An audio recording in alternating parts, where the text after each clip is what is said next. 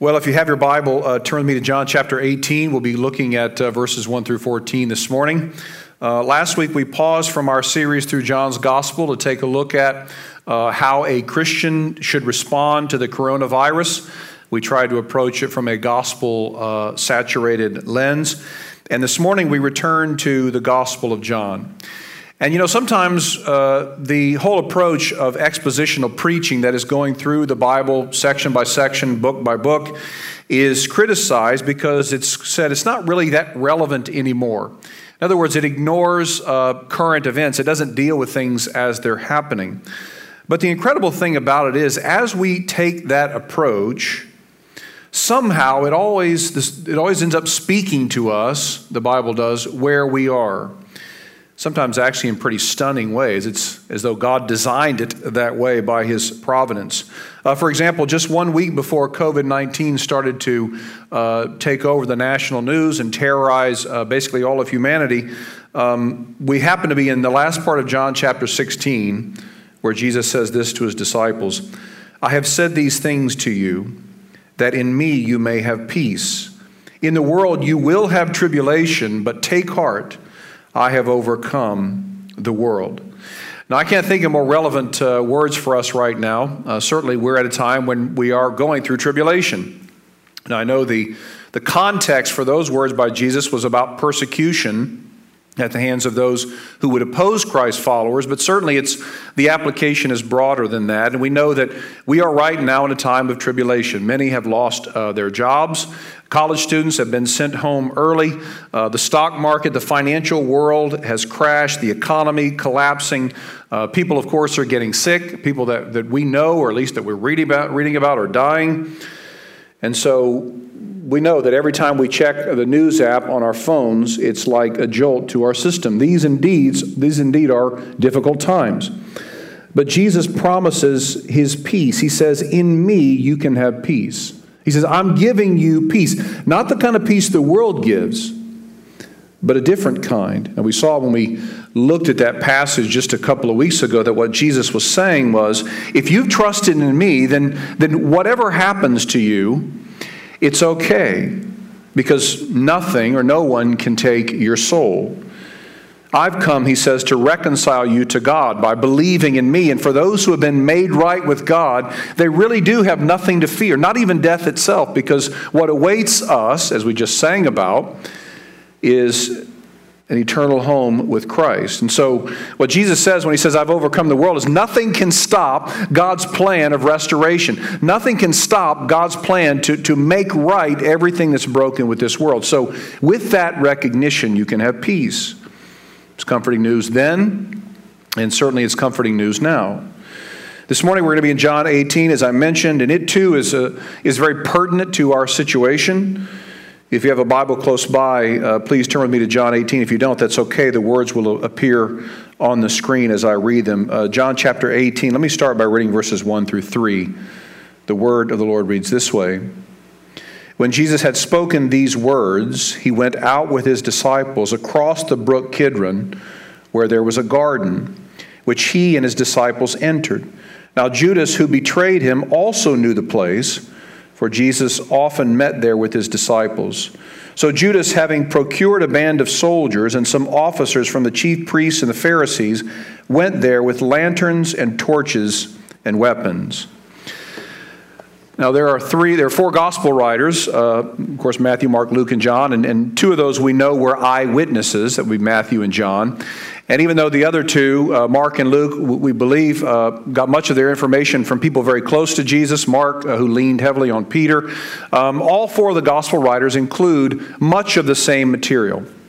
The first three gospels are called the synoptic gospels, and that's it goes from it comes from a Greek word that means seeing it all together. John's gospel is a little different. He writes from a different perspective in that he includes uh, some events that don't appear in the other Gospels, and he omits some events that do appear in those. Um, there are a number of things that John does that I think are unique. Um, but there are really four that kind of three that stand out, I guess. Really, one is the the percentage of John's book that's devoted to the last week of Jesus' life. John spends more time writing about the last week of Jesus' life than any of the other gospel writers, and, and really he devotes more time to that than anything else.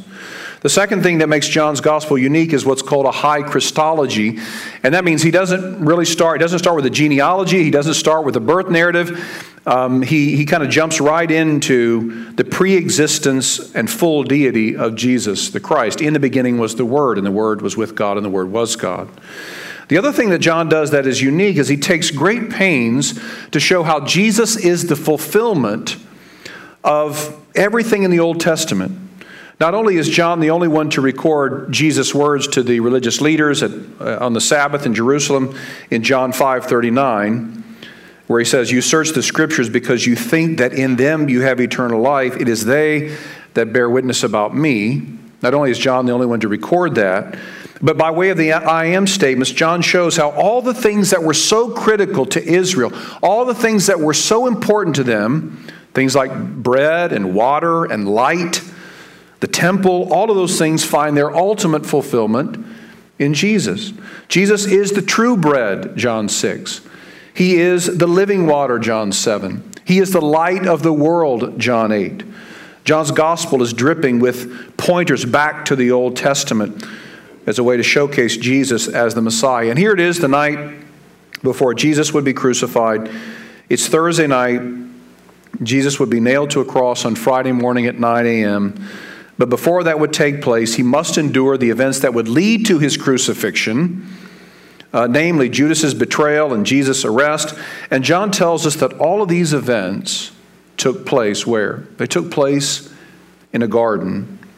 Well, if you know much about this, the big story of the Bible, the, the story of humanity, know that it all begins in a garden where Adam and Eve are created by God and they're, they're given sort of this beautiful responsibility to fill out the world culturally and to enjoy, to fully enjoy all of the things that God has made without the presence of sin.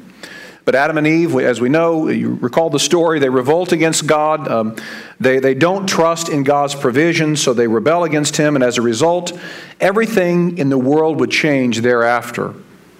Pain, death, sickness, deadly viruses would enter the world, and most devastatingly, man would be born separated from the very God who created them. The curse of sin would pass down generation to generation from Adam, leaving no one untouched, leaving no one unscathed. Everything bad that we encounter in this world goes back to what happened in the garden in Genesis. But here in this garden that we just read about in John's gospel, Jesus, the second Adam, would begin to reveal with greater clarity how he will reverse those catastrophic sin effects that originated in the garden. The first Adam lost everything in a garden. The second Adam now begins to win it all back there. And it would be through his dying and resurrection that this would all take place. So it's, again, it's the night before Jesus uh, would be killed. Jesus and his disciples are, are in a garden, and now a group of people have come to arrest him. And the, the Greek word that translated band in some versions, verse 3, is actually a fairly uh, technical term that refers to at least a cohort of 200 men. Now, it was often more than that. So you're talking about 200 men. I think if we had, uh, if drones existed back then and, and, could give us a sort of an overhead picture of what was going on, it'd be fascinating. Here you have all these men with, with torches and with weapons appro- approaching Jesus. And because this was the festival season in Jerusalem, these men were already stationed northwest of the temple complex, and now they're mobilized and they're ready to go. Now, the whole thing is a bit ironic, really, when you consider it. Jesus had been teaching and modeling peace. He's healed the lame, given sight to the blind, fed the hungry, grieved with the brokenhearted, and yet the Roman government has chosen, along with some religious leaders, to go after him with a battalion of armed soldiers. Now look at what happens in verse 4. Then Jesus, knowing all that would happen to him, came forward and said to them, whom do you seek? Now, I want you to notice something that's very important about this passage. Everything about this scenario features Jesus actually taking the initiative. First of all, Jesus and the disciples go to a place, verse 3 uh, tells us that, that Jesus and his disciples had been frequently before. Now, you would think if Jesus were trying to hide or trying to avoid the authorities, he would go to a place that neither Judas nor anyone else knew about, but he goes to a familiar place. We're also told that as this band of armed soldiers approaches Jesus, he doesn't duck behind Peter, he doesn't hide behind one of the others. No, knowing what happens, he actually comes forward, he moves forward. This is huge. Martin Luther found this to be one of the most fascinating parts of this uh, particular chapter. And theologically, it's important. If Jesus' death were just some cruel, random act, or something Jesus never expected, or something Jesus didn't want to do, what was forced to do, it would change things, wouldn't it? It certainly would, would alter things drastically. But it was none of those things. Jesus didn't shrink back into the darkness of the olive trees. I've been to that garden, and, and the trees are huge, and when darkness sets in, you can't see anything. He didn't play a cat and mouse game with the imperial troops. He stepped forward out of the crowd. A New Testament scholar D.A. Carson comments this way He says, Jesus offers his life not as a pathetic martyr buffeted by the ill winds of a cruel fate. In full knowledge of what was to befall him, Jesus went out and he asked his question. Now, here's what this reveals to us. This is our first point this morning. The voluntariness of Jesus' dying mission reveals the depth of his sacrificial love. Remember, Jesus didn't have to give himself up. In fact, he makes this point clear repeatedly to his disciples No one takes my life from me. No one takes it. I give it up. He would say elsewhere that the Father loves me. He identifies as the one the Father sent by virtue of his self sacrifice, his giving himself up. If we don't understand Jesus' death as voluntary, then we don't really understand the nature of his love. I have to be very candid with you. For a little while, I really didn't want to make this point. I wanted to write something else as our first point, as an explanation of this section. There is tremendous pressure for uh, preachers and pastors to come up with something novel something new, something that no one else has ever discovered or, or a new interpretation. And here we are, we've been talking about the love of God since John chapter 3. It's just recurring theme over and over from John 3, where, where, where Jesus says, uh, For God so loved the world. And then over and over, this takes center stage. There's a reason that theologians over the decades have referred to the book of John as the gospel of love. John's gospel really elucidates for us the overarching theme of the whole Bible, and that is God's love for us through Jesus Christ. And so there was this temptation that I had. Look, I, have said these sorts of things before. Is this really the point I want to make? But I couldn't get away from this, this, this voluntariness. And if you're if you're a kid and you're watching at home with your parents, uh, that just means it was something that Jesus wanted to do. He wasn't forced to do it. He wasn't coerced to do it. He wanted to surrender his life because that's how much he loves the world he created. That's how much he loves his, his own people. The fact that Jesus' surrender was totally voluntary and his initiative is critical if we're actually going to understand the depth of his love. In this moment, as in every moment of his earthly ministry, Jesus was a willing sufferer. He went through what he went through out of love. Now look at verse 5. They answered him, Jesus of Nazareth. Jesus said to them, I am he. Judas, who betrayed him, was standing with them. When Jesus said to them, I am he, they drew back and fell to the ground. Now, in our Bibles, Jesus' response reads, I am he but actually the English translators have supplied the word he uh, to make it more readable for us. Um, but that's not the way the actual the Jesus answers. When the battalion says they're looking for Jesus of Nazareth, Nazareth, he literally says, "I am." Now this is devastating stuff. Remember when God appeared to Moses in the burning bush in, in, in Exodus chapter 3, and God determines to send Moses uh, to, to, to have a word to, to Pharaoh to release God's people. And Moses says, Well, why should I be the one to do this? I don't even speak very well. And God says, Well, who is it that made your tongue?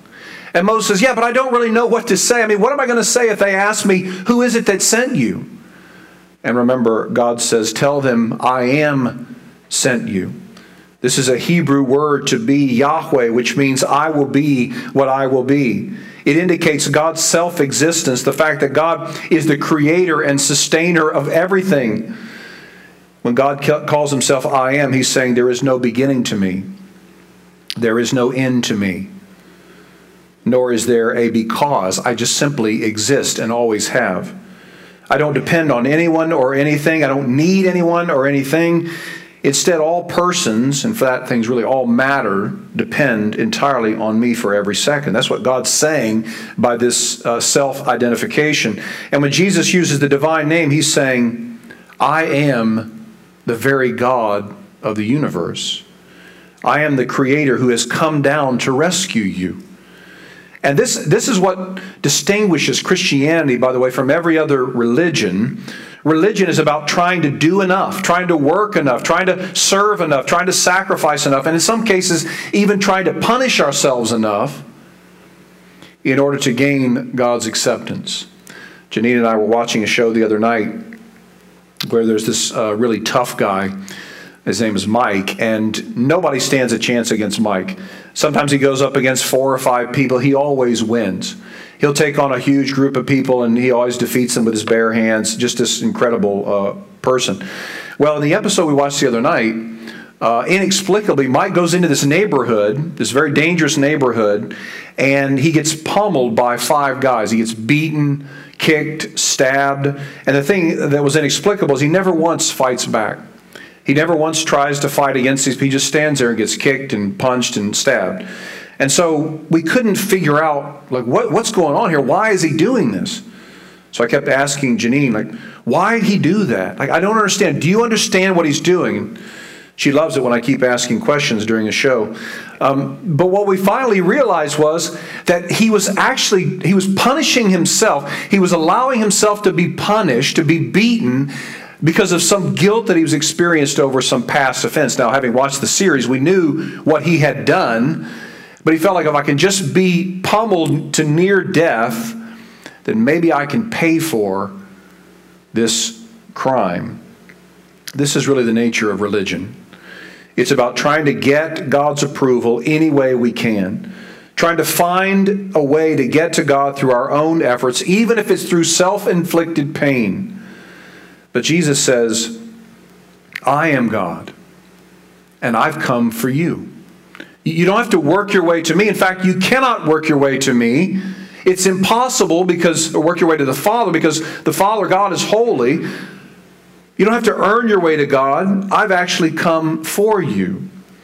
There are a couple of cars that we as a family we used to run into all the time, either taking kids to school or driving around the neighborhood. And these are people we don't know, but but we did notice their cars, and they each had some distinguishing marks. One was a Chevy SUV with a vanity pl- license plate S N T F A C E.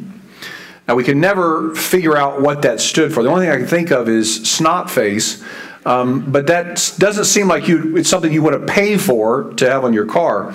So if, you, if, you, if you're watching and you can come up with what that stands for, just send me an email. We've, we've always wondered about that. Uh, there's another car that we, we see a lot, and, and it has a window sticker in the back that looks like this coexist. Now, I'm sure you've seen those. These are fairly popular and um, you see them in the back of windows or bumper stickers. And, and, and I love the idea of coexisting, if by that you mean people loving each other as they are, people respecting and honoring people as image bearers of God, people caring about other people regardless of their religious background, their skin color, their race, uh, their education, or whatever. So if that's what's meant by it, then I can get fully behind it. But I don't think that that's what this is about the phrase really reveals really the basic basic ethos of this secular, postmodern, post-Christian culture, and that is that all religions are the same. They all lead in the same direction to the same deity or whatever, and therefore it would be foolish for us, it would be arrogant for us to suggest, or certainly to make the argument that that one quote religion is superior to any other. But Jesus by declaring that he is God, distinguishes himself from every other teacher or prophet because instead of being a prophet to kind of come to point people to God or to teach people how to live, Jesus comes actually to rescue us, to deliver us, to bridge the gap, as it were, between sinful, broken, rebellious people and a holy God. If you're looking for something to do with your kids while you're quarantined, there's a series of one minute videos at thegospelcoalition.org. And they're called one minute apologetics. And they're very, very quick and very clear. They're done by biblical scholars all over the world. And they answer relevant questions like why is look within a bad philosophy? Or what question should unsettle the atheist most? Well, in one of the videos, Dr. Scott Oliphint answers the question How is Christianity categorically different than every other religion? Now, here's how he answers it. Let me just allow you to see this video. I would say one of the main ways that Christianity is categorically different from every other religion is that Christianity alone says God saves sinners. And what that means is that we have put ourselves into a predicament, a predicament of sin, which has affected and infected not only every single human being, but has infected the entire world. The Bible tells us that the whole creation groans because of our fall into sin. What's the solution to that? In almost every other religion, the solution to whatever problem they decide is there is that you work yourself out of it. You get yourself out of it either by being better, by being good, by being someone who's acceptable. In Christianity alone, we say God alone can solve the problem that we brought into the world. This is what makes Christianity unique. God, through the Lord Jesus Christ, saves sinners.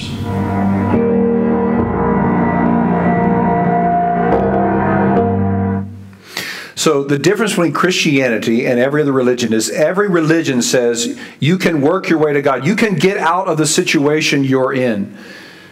The Christian faith says, no, God saves sinners, and He did so by sending His Son, Jesus, God in the flesh, who would live for us, who would die for us, who would voluntarily sacrifice Himself to pay the penalty for our rebellion. Now, one of the things that this means by Jesus identifying himself as God is that we can't read what Jesus says and just have sort of a generally good opinion about him.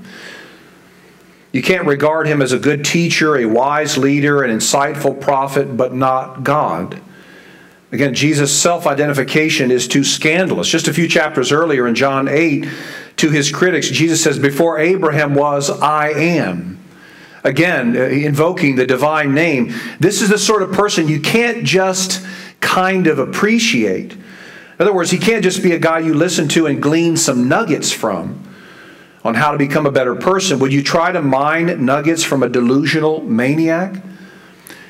If we just look at Jesus as this great teacher, as someone who said he was God, but he wasn't really God, but he had some good things to say, none of it makes sense. If Jesus is not God, then why bother with him at all?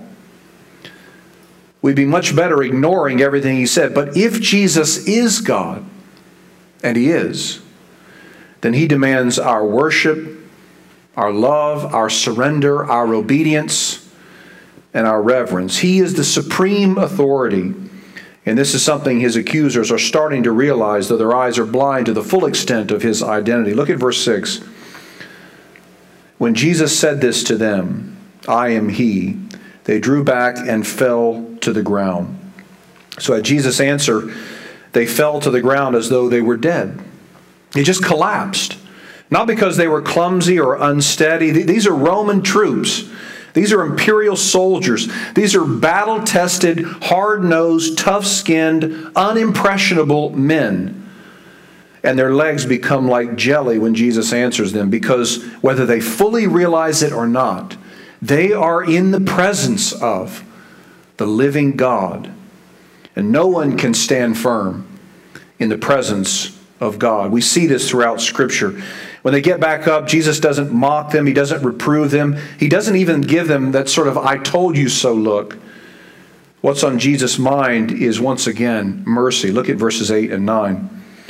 Jesus answered, I told you that I am He, so if you seek me, let these men go. This was to fulfill the word that he had spoken Of those whom you gave me, I have not lost one. As I mentioned a moment ago, when we read the passion narrative of John, we read John's gospel, we, we see these pointers back to the Old Testament, all the ways that John is, is basically telling his audience, and, and us by extension, that Jesus is the fulfillment of prophecy. Jesus is uh, the long awaited Messiah, the only hope for the world. All the things that we desperately need, like light and food and water and guidance and all of these things, John tells us Jesus is the fulfillment of that. Now we see, we, we just saw even how Jesus is. Uh, this passage points us back to the opening chapters of Genesis, and here in this event, Jesus' own words are fulfilled in John 17 I have not lost one of those that you gave me. With his own life in danger, Jesus says, Let them go, take me. Does this remind you of another story in the Bible? One that where God says through the one he sent, Let my people go? Could it be possible that John is reminding his readers of something he's already hinted at that Jesus is the better Moses? That all of this Bible points to Jesus? With his own life in danger, Jesus says, Let them go, take me. Now, here's our second point, and we'll move through, through these next two a little quicker. Even at his darkest hour, Jesus' concern was for the well being and final safety of others. Now, I think this tells us something about something that has been done, and I do think it tells us, informs us in something of that we're supposed to do. It tells us something has been done, and that is that Jesus stands in for his followers. And really, this is the essence of the gospel. We, we have rebelled against God. Because of uh, the rebellion, the, the revolt of Adam and Eve, each person is born self loving, not God loving. Each person is born uh, resisting and reacting against God's authority. Here we are, we are we're, we're, marching to the beat of our own drums, we're doing what we want to do, we're, we're seeking our own good, and we are disobeying God. We're not loving God with our heart, soul, mind, and strength. We're not obeying all the commands. We have disobeyed God. We have, we have fallen short of God's standard, and we are then deserving of God's eternal punishment. But Jesus comes and he stands in for us. Again, he lives the perfect life that we've been called to live. He died on the cross, the very death that we deserve. He stands in for us so that all those who believe on Jesus could be reconciled to God and have eternal life. So, so this, I think, tells us something that's been done, of course. It tells us much about Jesus and, the certain, and certainly strengthens our faith when we get weak. The 19th century English Bishop J.C. Ryle wrote this let this thought abide in our hearts and refresh our souls. We have a Savior who is far more willing to save us than we are willing to be saved. And this is the, the power and the beauty of God's salvation. He comes and He makes alive those who are spiritually dead. He makes us, He gives us the ability to have faith and to trust on Jesus. So again, it's certainly we're told something that's been done, and that's really the heart of it. Christ stood in for us. But I think we're also given some direction on what to do. Remember, if you've been following us through this series on John, we saw a few weeks ago where Jesus washed the disciples' feet, and, and he says, I'm giving you an example to follow, which didn't necessarily mean washing everyone's feet, but serving sacrificially. He says, I'm giving you an example to follow that you might serve others, that you might look out for others even before yourselves. Now, here I think is the example to follow we show concern for the well being and the safety of others, even ahead of our own interests. It's happened really much less in the last few days, but when the coronavirus outbreak became national news, international news, and churches started suspending their worship services, there were some who took a very, I don't know, even a condemning approach and said, I'm choosing faith over fear. Well, when we ignore the warnings of medical professionals, when we spurn the instruction of public officials, we're not choosing faith over fear. It's choosing selfishness over love for neighbor. Of course, we want to worship together. We want to be together. We, we, we don't want, I would much rather not be sitting here preaching in an empty auditorium or mostly empty auditorium. We want to be together. We want to carry one another's burdens and love one another and pray for one another and do all of those things together. But we don't want to do so by callously ignoring the health and well being of others. We don't want to ignore those public uh, instructions and, and, and, and under the guise of, well, we're just worshiping God together. No, we follow Christ's example by looking out for the best interest of others.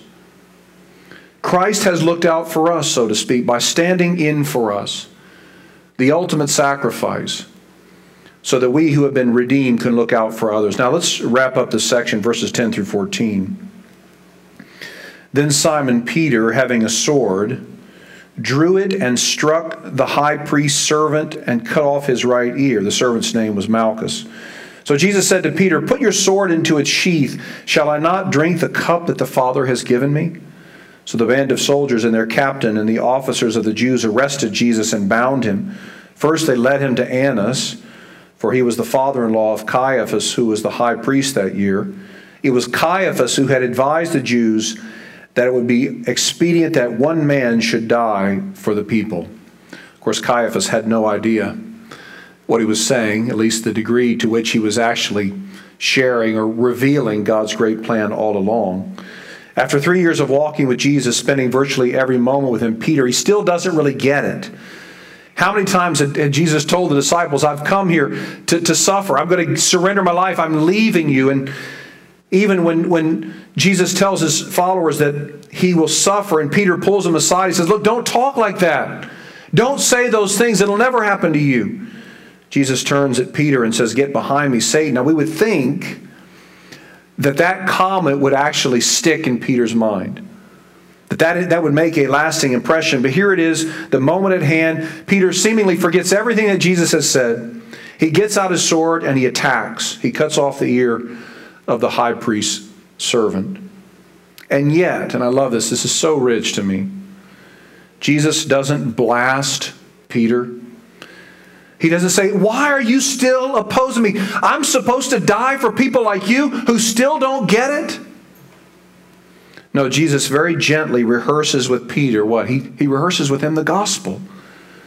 He says, in essence, the cup which is a symbol of God's wrath on human evil, is a cup that I must drink to satisfy God's righteous anger so that a people could be delivered. But I drink it willingly, not for the top performers or the wisest thinkers, but for the weak, the unreliable, the forgetful, those who are prone to wander and turn to idols so he says, Put your sword away. This is why I came. Now, here's our final point nothing in life, not even our own ignorance, doubt, or failure, will diminish Jesus' love for us. For those who have trusted in Christ, for those who are clinging to Jesus alone, for those who have turned, they've repented from their own sin, they've turned from their own self salvation project, they're really believing in Jesus. There's nothing that will diminish Jesus' love for us. Here we see Jesus' love for his people. It's infallible, it's never ending, it's proactive, it's redemptive, it's self generative, it, it it takes the initiative, which is so encouraging. God's love for me, his approval of me, his commitment to me doesn't depend on my growth, my insights, my behavior, even my resolve, but on Jesus' resolve for me. The gospel is the good news that announces that Jesus is unwaveringly devoted to his children in spite of their inconsistent devotion to him. As one person has said, the gospel is not the command to hang on to Jesus. Rather, it is the promise that no matter how weak and unsuccessful our efforts may be, how forgetful we are of God's promises, God is always holding on to us in Christ. And here's why we need to hear this because we forget this. When a virus sweeps across our world and, and an uncertainty plagues us, we start to wonder what's next. We forget about the steadfast nature of God's love. We forget that God loves us and He actually does have a plan for us that is for our good and His glory.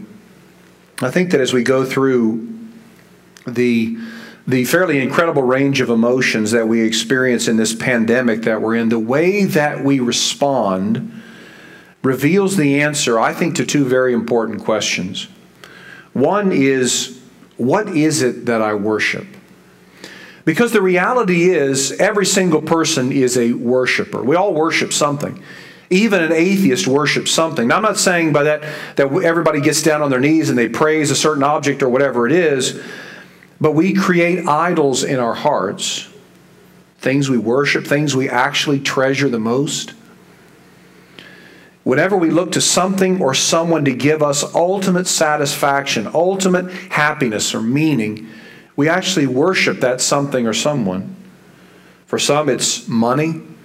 And, and they're watching the stock market like crazy, and they're thinking, of course, they're not worshiping their money, they're not singing praises to it, but they're cherishing, and their confidence is really in their money. And, and when the stock market has this incredible crash or unprecedented historical drop, they feel very uncertain about themselves in the world. For some, for others, what they worship is their health. For some, it's a hobby. For some, it's pleasure. For some, it's reputation. And we can tell what we worship by reflecting on how we would respond if it were taken away. That really is the, the key. How would you respond if what you love, if, if, if this certain thing was taken away? Some of you may already be thinking about will there be football this, this fall? And maybe you're thinking, what am I going to do if I can't watch Alabama football? If you're thinking, I can't live without this, of course, no one would ever say that. But if you're thinking, how am I going to survive without this, it may be something you worship. One way to find out what we worship is to ask ourselves the question, what am I most afraid of? because that exposes what we're most concerned about losing.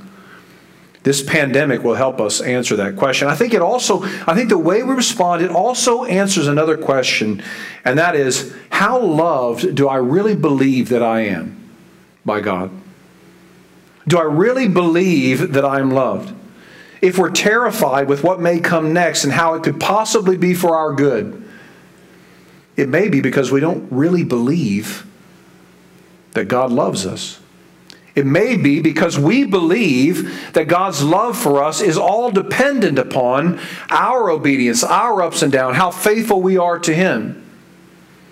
It may be because we don't really understand the nature of God's love. Well, this passage that we have looked at this morning shows us the depth of God's love by revealing to us Jesus' willingness to suffer, Jesus' willingness to die for us. There is no greater demonstration of love. Now, maybe you're sitting in front of your TV right now and, and the Holy Spirit is working in your heart. I have a friend who's a longtime attorney who was separated from his wife. He was staying in a, in a hotel. He turned on the TV and started watching preaching. And he said, I was, I was broken, convicted of my sin, and turned to Christ for forgiveness. So maybe you're sitting, maybe you're in your living room, maybe you're traveling, maybe you're sitting with your family, and the Holy Spirit is bringing you to the recognition that what you're really trusting in is your own ability, your finances, your own goodness, your own service, your own sacrifice. Well, God may be impressing upon your heart, and, and what John, I think, really wants us to know from this passage is that God's love is steadfast, immovable. Christ's love is so deep that he actually took the willingness, he took the initiative to die for us, so that by believing in him, uh, we could have the fullness of life and life eternal. May God give you the grace to respond the way He's calling you to respond today. Let's pray. Our Father in heaven, we praise you this morning again for the steadfast love of Christ. Uh, we thank you this morning that uh, even though even when we're forgetful and even when we fail, even when, when it, it doesn't really register for us and we take matters into our own hands the way Peter did, that you are merciful and kind and you don't take your love from us.